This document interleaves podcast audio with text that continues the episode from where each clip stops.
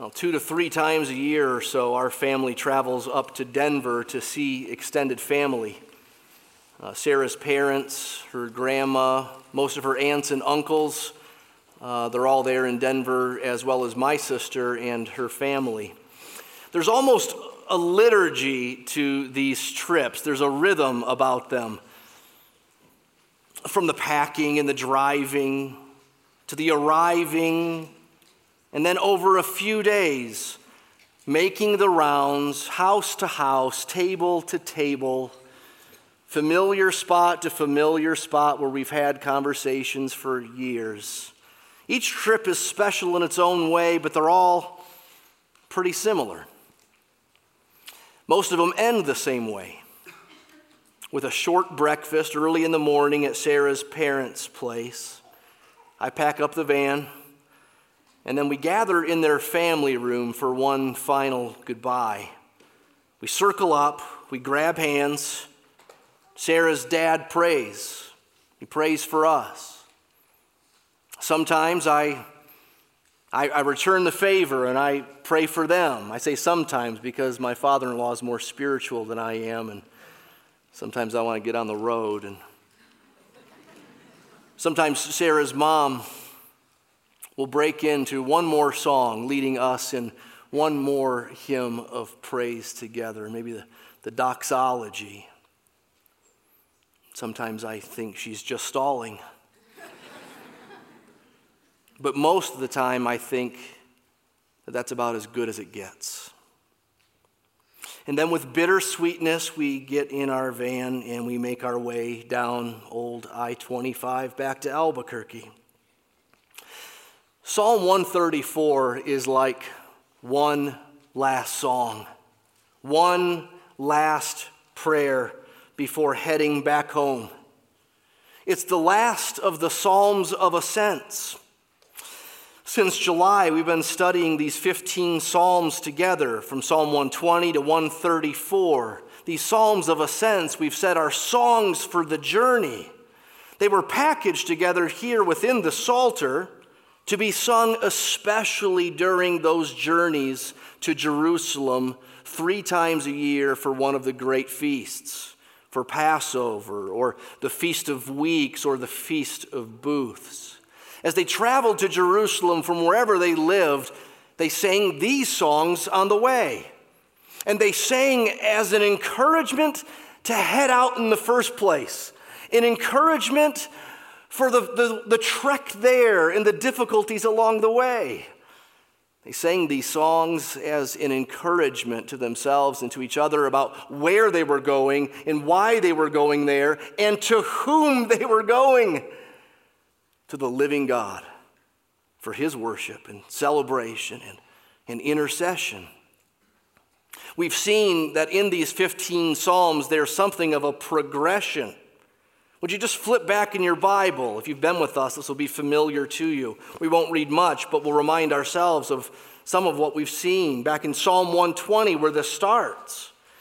You might remember that it starts out not with a trip or a trek just yet, but in a foreign land in frustration with the current circumstances of sin and sinners and being maligned. It's the whole reason to head out in the first place. And then in Psalm 121, the journey begins. But the trip is long and hard, and there are big hills that you have to walk through, and sometimes it's dangerous, and so you need help. Where does your help come from? Remember, it comes from the Lord. In Psalm 122, it's as if the pilgrims are as good as there in Jerusalem. It's as if they can see it and smell it. They're familiar with that great city because they are there three times a year and they imagine themselves to be there. Our feet are already standing within your gates, Jerusalem. You might remember that though there's a progression from Psalm 120 to 134, from a foreign land to the promised land, there are also five cycles every three Psalms. Every third Psalm reaches a high point and that's why Psalm 122 sounds like they've already arrived in Jerusalem. It's a third psalm, the end of one of these cycles. But then remember, Psalm 123 recalibrates. It comes back down to earth, you could say. It's back on the journey, and the people are remembering the hardships they've left behind. They say, Our soul has had more than enough scorn, O Lord. Psalm 124 remembers the close calls, the near misses of life, and how the Lord faithfully protected and provided. It imagines, what if the Lord had not? Fill in the blank. Oh, but praise God, He did. Fill in the blank. Psalm 125 reaches another high point.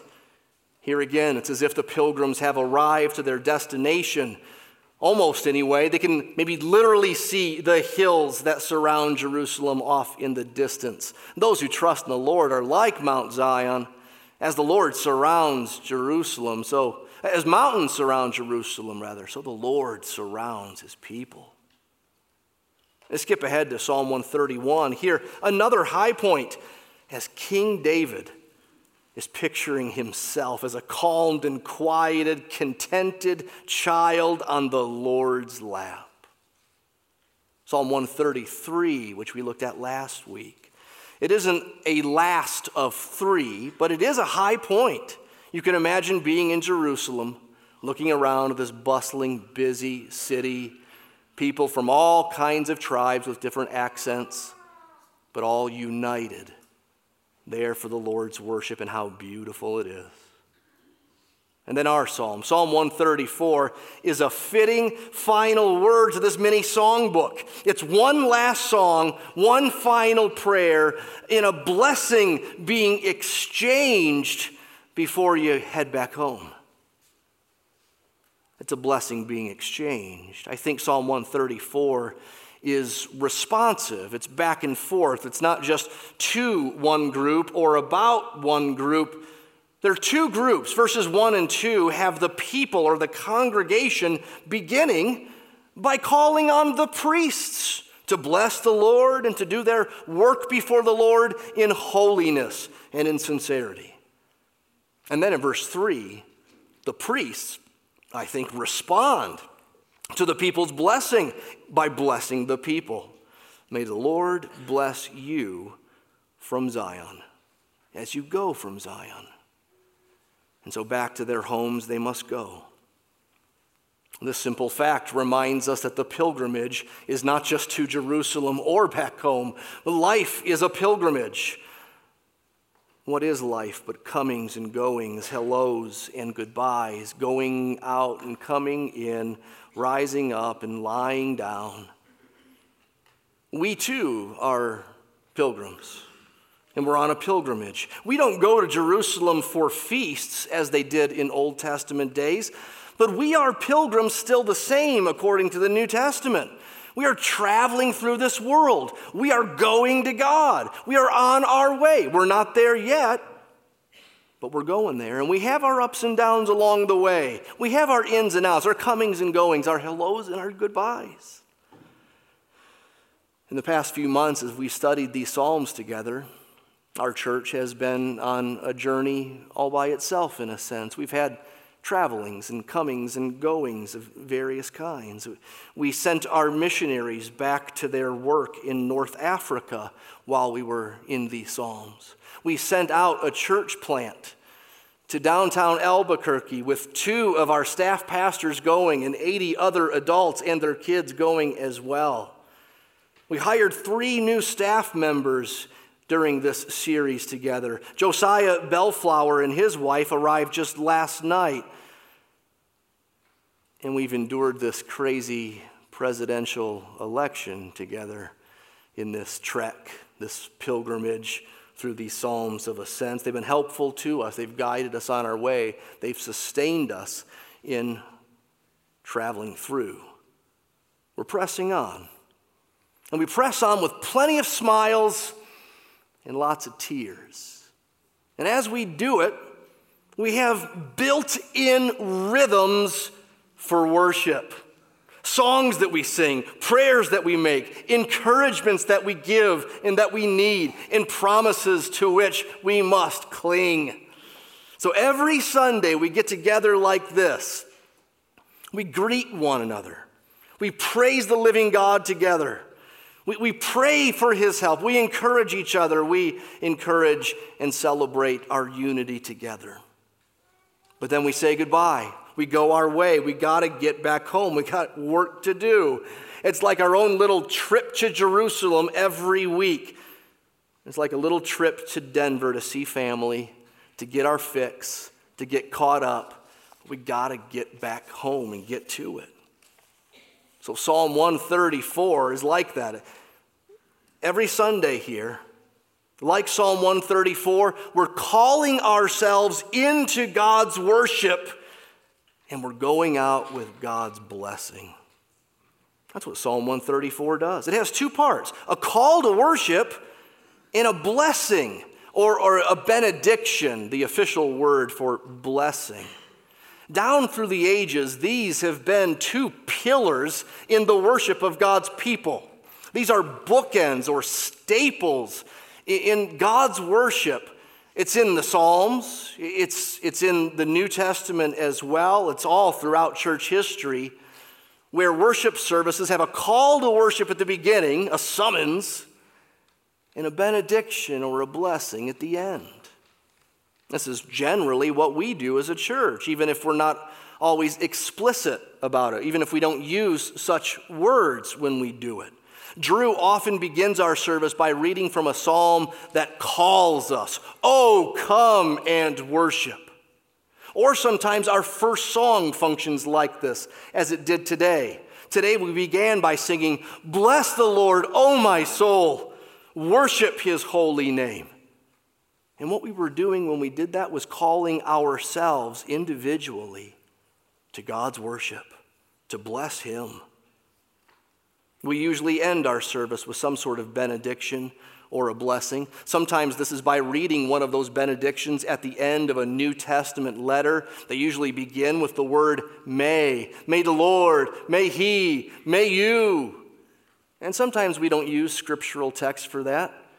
We maybe put it in our own words. Sometimes we may not use that word may. We might say at the end of a service, let us now go from this place in peace and joy for, and goes on from there. That's, that's a kind of blessing. It's a blessing. In Psalm 134, though it is a parting word between pilgrims and priests, it also captures what is part and parcel to God's praise down through the ages It's reflected in what we want to do on Sunday mornings. And here we are already at a, a, lesson that we can draw from this psalm, an important one. We should take note that as a church, we are not trying to reinvent the wheel every Sunday. We are getting our game plan and strategy on millennia old texts that we find in the Bible. Our corporate worship may feel modern to some because of our screens or the number of instruments that get plugged in back here, but really it's ancient worship derived from Scripture. We're not trying to reinvent the faith every Sunday. We're not even trying to be creative. Someone in town recently told me about the church they go to with great excitement. They said, Oh, at our church, you never know what's going to happen. You never know what you're going to get at our church. It's a surprise every Sunday. And I gently pushed back and I said, At our church, you, you know exactly what you're going to get. I, it's just the same every week. It's, it's Acts 2, you know, apostles' doctrine and prayer and fellowship and sometimes breaking of bread. That's it. We don't have a different game plan than that. We're not reinventing the faith every Sunday.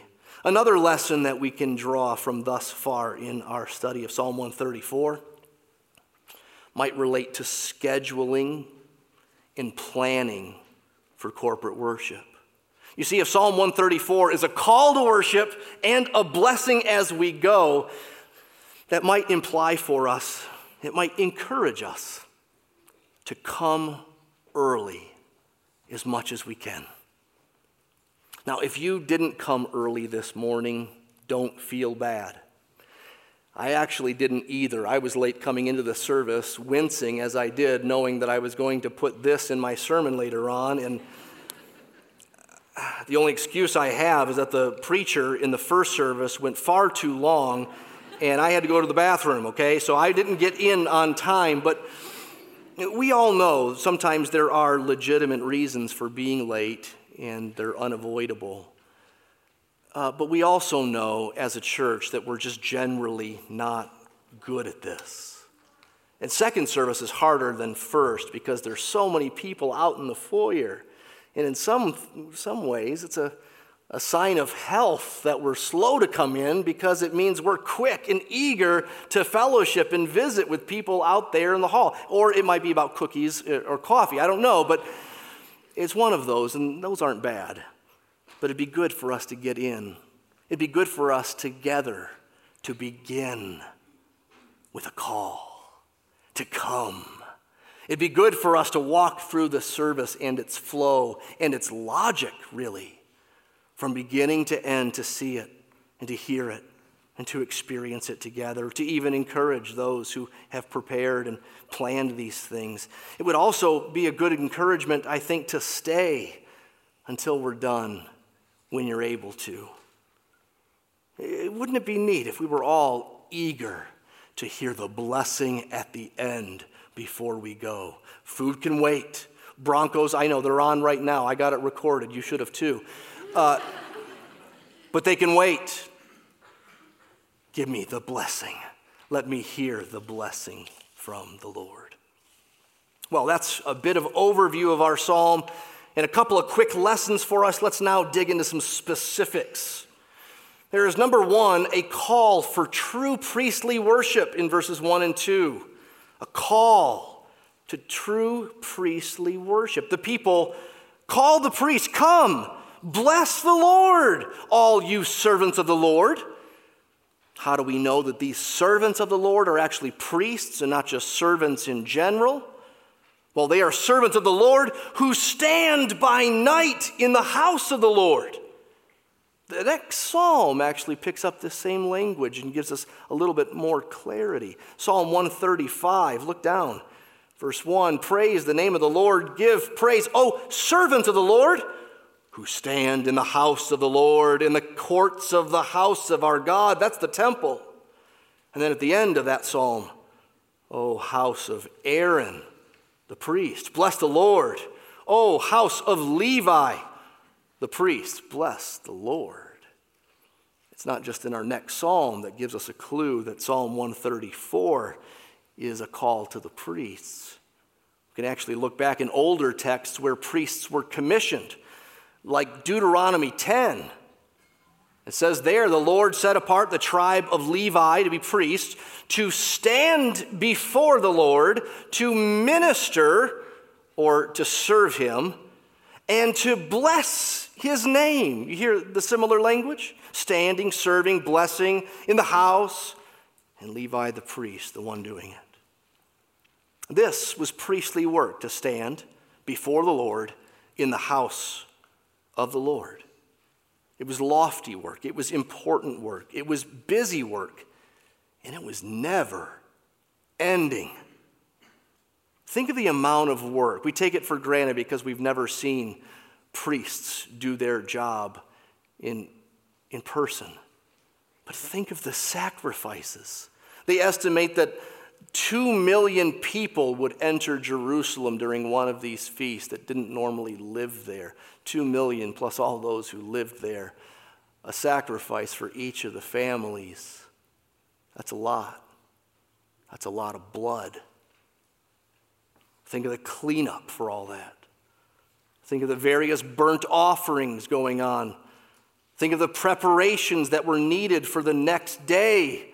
That's why our psalm speaks of priests who stand by night in the house of the Lord.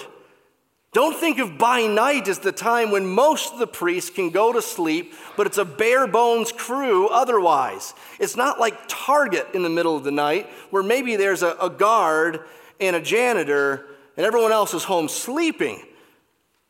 No, at the, at the temple, with these priests, the night shift wasn't at all makeshift.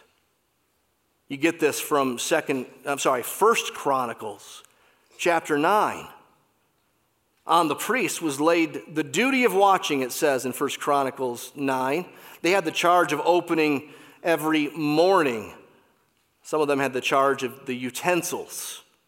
Some were required to count the utensils that were brought in and taken out. Others were appointed over the furniture within the temple. Others had to deal with the holy utensils, different than the regular utensils. Some had to line up for the next day the, the flour, the wine, the oil, the incense, the spices. Others were in charge of the mixing of all those ingredients for the worship of God the next day. Some were in charge with making flat cakes, it says. Others, showbread. And then there were the singers who were in the chambers of the temple, free from all other duties, because they were on duty day and night. Leviticus 6 is another place we could go to see something of what goes on behind the scenes in the temple with the priestly work. Leviticus 6 tells about the fire for burnt offering that can't go out, that had to keep burning all through the night. And this just keeps getting emphasized and, and repeated in Leviticus 6. The, the fire can't go out until the morning. The, the fire shall not go out, but it must keep burning. And, and when it burns, then the priest will put on his linen garment and he'll take off his undergarment. And, and then he'll take these ashes and he'll put them outside the camp. And then he'll do more fire and he'll change his clothes again.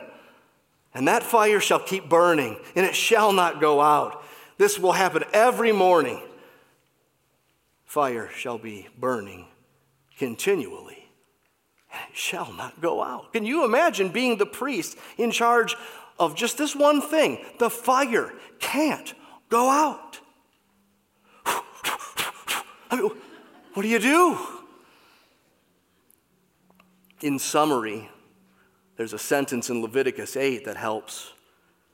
At the entrance of the tent of meeting, the priest shall remain day and night for seven days, performing all the Lord his charge, so that he does not die, it says. Why do you stay up? Why do you got to get fresh eyes at midnight to do the night watch? So we don't die. That's why. You see, these busy, messy, all consuming details of the priesthood are what we should have in mind when we hear our psalm say to these priests, Bless the Lord! In your standing before the Lord in the house of the Lord, make sure you bless the Lord. Give him his worship. To bless the Lord is not just to do your priestly duties, to bless the Lord is to speak. It's to speak good of God. It's to speak big of God. It's to magnify God, to exalt Him, to lift Him up. When we do that, we don't actually make God bigger, we don't improve God, but we do prove his worth. And that's why the root of our English word for worship, you may have heard, is something along the lines of worthship. It's giving God his worth, ascribing it to him in our words of prayer and praise. That's what the priests must do while they stand by night in the house of the Lord, whatever else they're in charge of, cleaning, burning, watching, setting out, lining up, mixing together. In all this, they must bless the Lord as they do it, even in the middle of the night.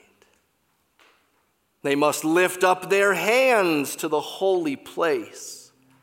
Or, or maybe better in the Hebrew is lift up your hands in holiness. Lifting up hands in the Bible can be an expression of petitioning God, asking God. Like a, a, teenager who asks dad for money, and as he pulls his wallet out to begin to give money, their hand goes out like this to receive it. They're eager and expectant to receive it. Well, so lifting our hands toward God can be an expression of our humble need and request and expectancy. Lifting hands to God elsewhere in the Bible can be an expression of our praise to God. Calvin, John Calvin, said that lifting hands like this is an outward sign of an inward reality. So, raising hands by itself is nothing. Otherwise, the kid with a question in the classroom or has to use the bathroom is worshiping God. Or all through this country today in various football stadiums, when someone scores a touchdown, people raise their hands up in celebration, and that doesn't mean that they're worshiping though perhaps some are actually worshiping not the true God, though. But, but even these examples of, of lifting hands like these, aren't these outward signs of an inward reality? Psalm 63 connects blessing God or praising God with lifting hands to Him. I will bless you as long as I live. In your name, I will lift up my hands lifting of the hands is just one of the outward expressions for praise that we find in the Bible.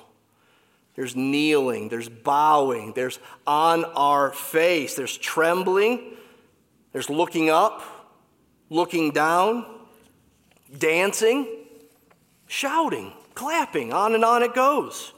Don't think of these so much like a um, a workout plan at the gym where one does one and checks it off and moves along to the next. These things are kind of can't help it.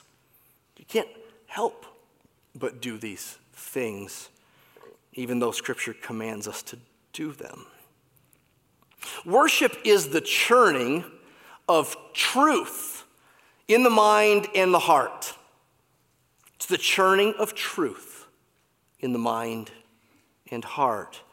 And if so, then churning like that should at times generate energy, a need for release.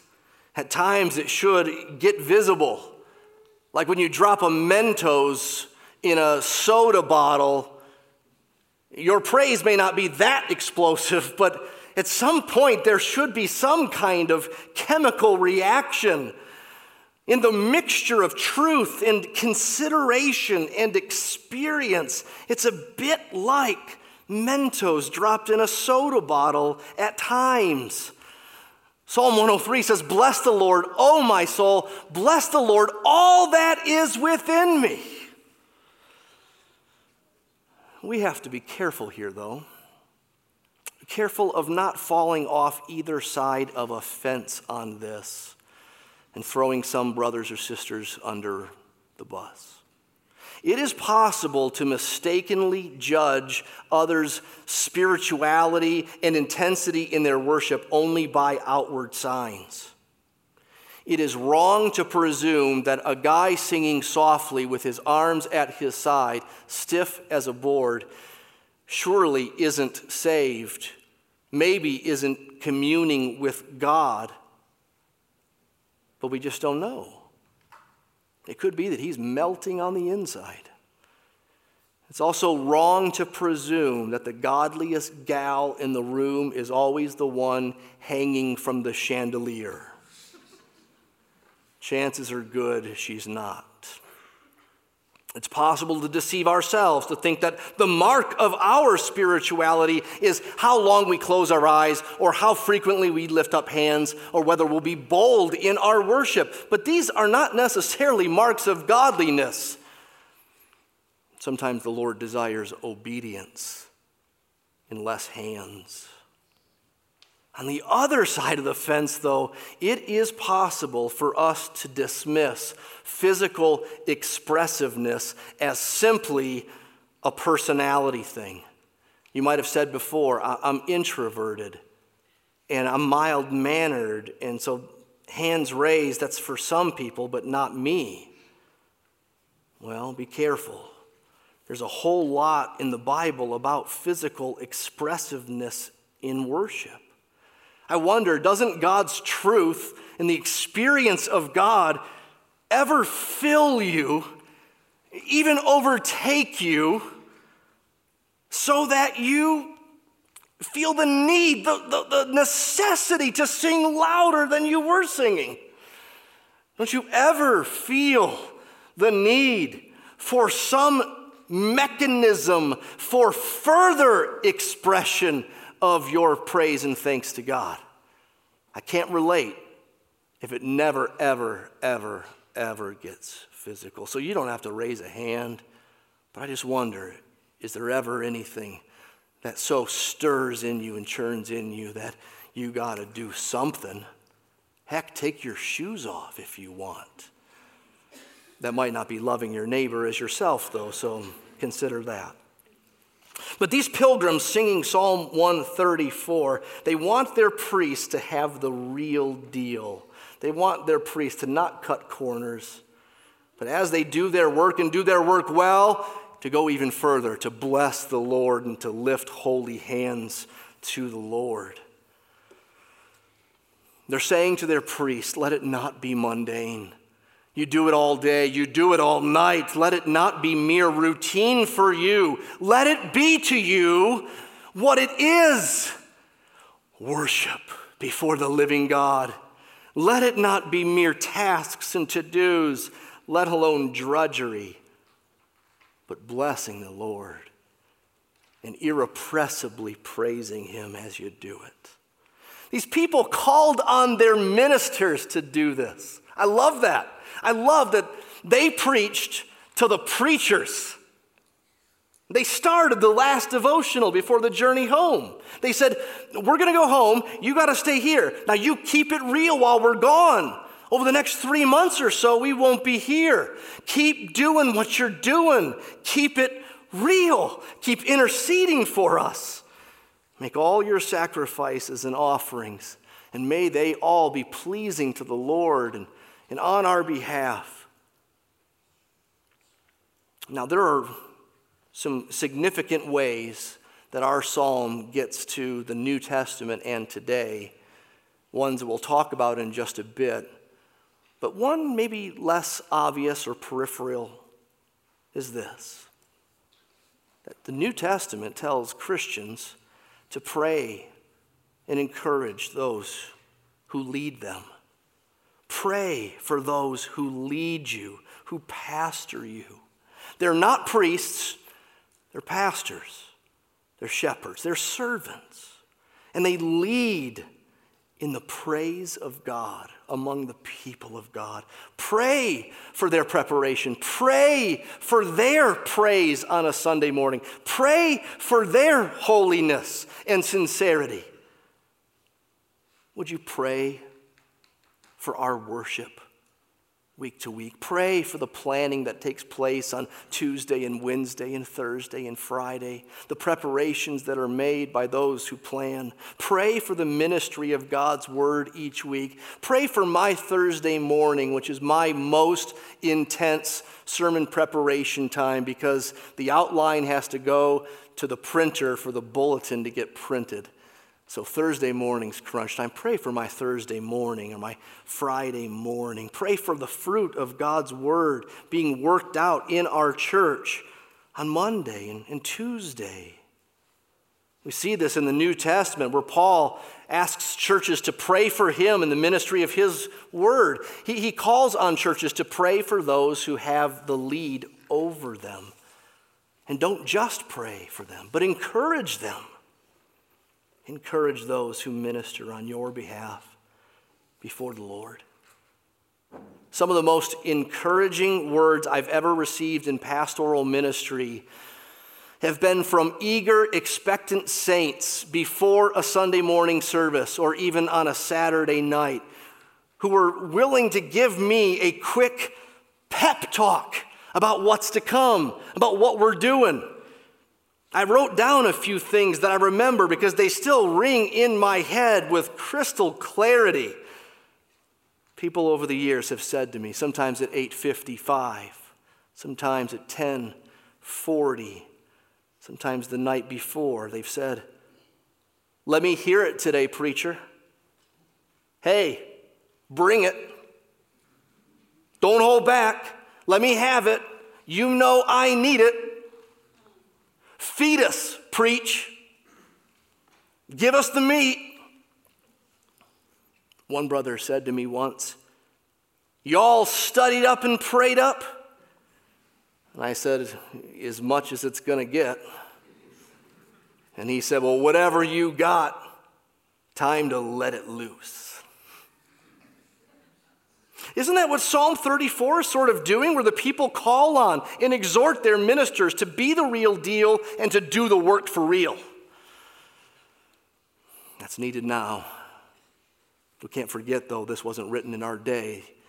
This was needed in Old Testament times because the leadership in Old Testament days could be hit or miss. You want to feel something of the heartbeat and weight behind this exhortation in verses 1 and 2, just read the book of Malachi. The last prophet of the Old Testament preached to the priests. Priests who wouldn't lift their holy hands and didn't bless the Lord. They did their priestly duties, but just barely. They rolled their eyes, they cut corners, they yawned, they complained. They said to the Lord, What weariness is all this? They huffed at it, and God hated it. He wished they did none of it. Now, thankfully, that's not the case in our psalm. That's not the priesthood of Psalm 134. Oh, if the priests in Malachi's day could have read and heeded Psalm 134, they would have learned from the people's call for true priestly worship. And they would have learned from the priest's example as they responded to it in verse 3. So, secondly, here, there's a sure priestly blessing for the journey. How do the priests respond to this call to bless the Lord? Well, may the Lord bless you from Zion, he who made heaven and earth. Blessing, or blessed, or bless. It's three times in our psalm. It's important. We might roll our eyes at it, though. People use bless loosely today. Hashtag blessed. Many of us still say bless you when someone sneezes, even though there's likely no chance that it's the first sign of the bubonic plague. Down in the South, they say bless after they've spoken horribly about someone and they feel bad about it. So he's an idiot. Bless. So we can maybe be tempted to dismiss this word bless, but it is an important one. It's a, a wonderful one. It's a, it's a gospel word in a sense. This was central to God's promise to Abraham. In him, all the families of the world would be blessed. This is the Psalm 1 man. When he walks in the ways of the Lord and meditates on the, the word of the Lord day and night, he's like a tree. He's blessed. Blessed was the introductory theme of Jesus' most famous sermon, his longest recorded sermon. He began by blessed, blessed, blessed. Next week, we'll begin a short series through those sayings of blessedness, which we call the Beatitudes in Matthew 5. To be blessed isn't necessarily material blessing or ease or tranquility. It's not merely heavenly reward. If you want to know what it means to be blessed, look at Aaron's blessing in Numbers 6. God told him, Thus you shall bless the people of Israel. You'll say to them, The Lord bless you and keep you. The Lord make his face to shine upon you. This is blessing. The Lord be gracious to you. The Lord lift up his countenance upon you and give you peace. And God says, So they, the priests, shall put my name upon the people of Israel, and I will bless them.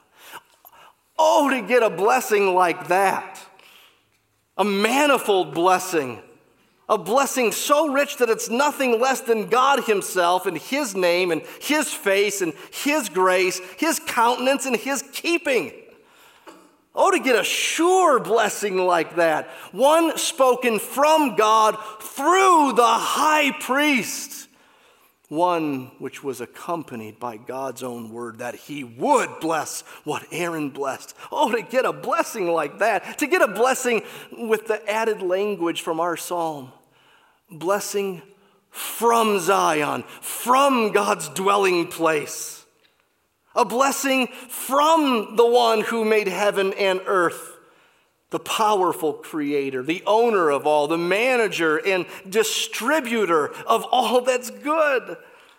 How do you get a blessing like this? Especially since we've already mentioned the priestly debacle in the book of Malachi, and that we already know that there's an up and a down constantly read throughout the Old Testament stories. Even Aaron, the great high priest, led the people astray. He was the one who led the people to make a golden calf to worship that instead of their Lord. And even when the priesthood and the priests were at their healthiest and best, we still have to remember that the sacrifices were never ending. They never actually dealt with sin. The sin kept coming, and so you must go to Jerusalem with your calf or ox or whatever again. Oh, yes, there's a sweetness and a community about going to Jerusalem for these three yearly feasts and sacrifices, but also feel something of the tyranny the relentlessness. You must get there again, sacrifice again. The priest is never done and the work is never finished. Hebrews 10 ties all of this together in one nice, neat Jesus bow. I think we've gone to Hebrews maybe every single weeks that we've been in these Psalms together. I thought maybe we shouldn't do it again this week, but then I thought otherwise. Because how can we not, when we think of Old Testament temple and Zion and sacrifice and priest, not think of what Hebrews tells us about these things?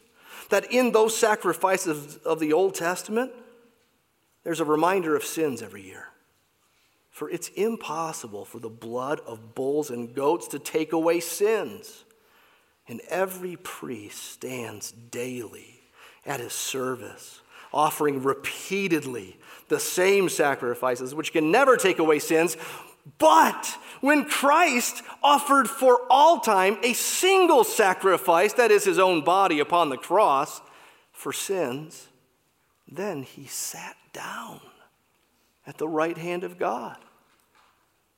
The priests of old stood and stood and stood. There was no chair in the Holy of Holies because there was no sitting down and the work was never done. It was by day and it was by night. Oh, but Jesus came. He made sacrifice for sins once. The sacrifice was so pure and so perfect, and the priest was so good and so righteous. When he had finished, he sat down.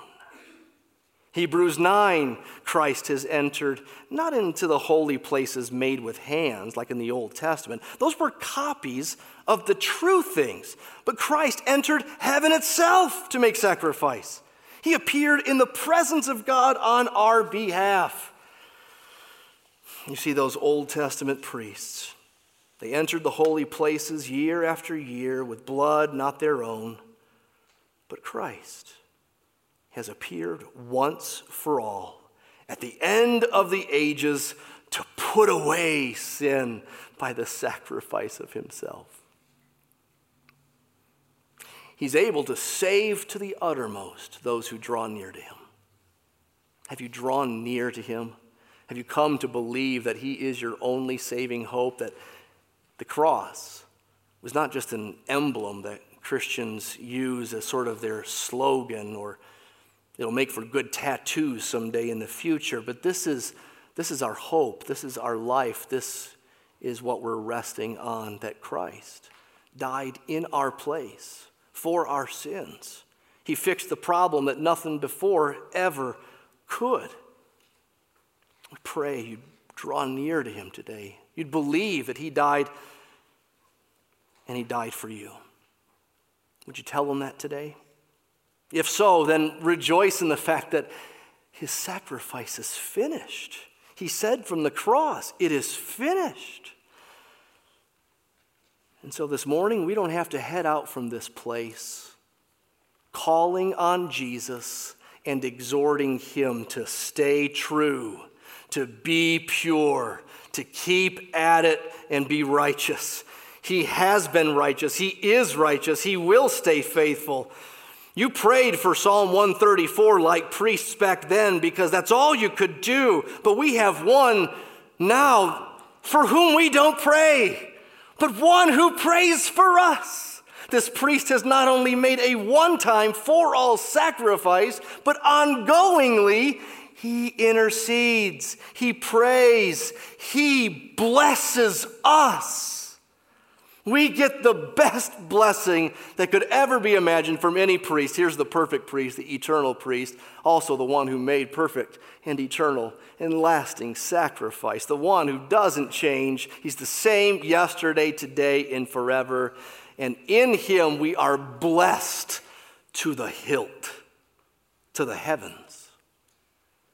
As it says in Acts 3, God raised up his servant to bless you by turning you from your wickedness.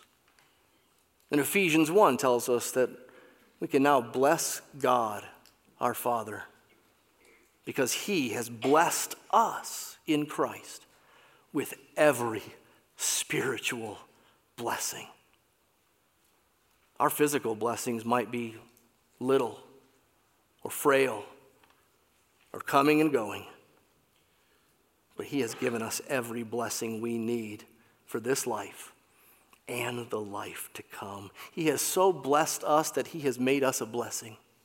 His saving power is so great that He not only can cleanse our sin, forgive us, and reconcile us to God, the New Testament actually tells us that this priest makes us priests.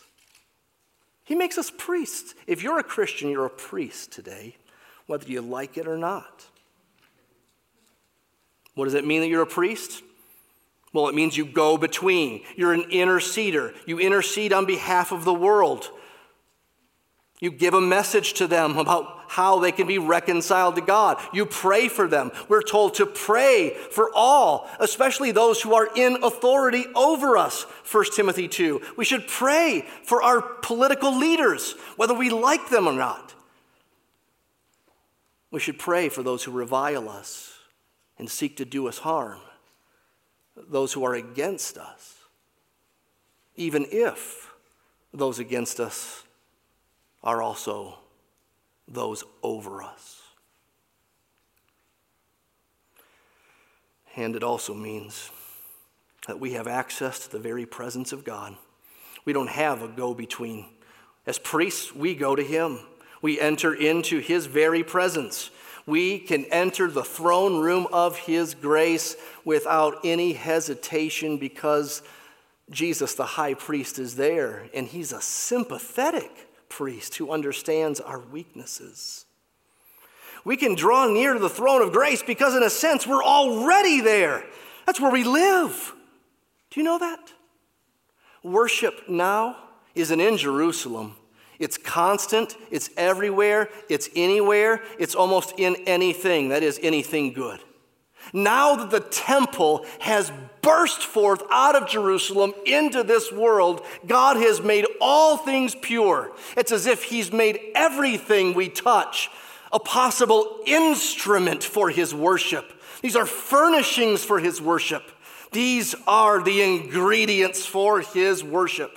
So, whatever you do today, Good or bad, you do it in the temple of the living God. I know you can't see that temple, but you're in it.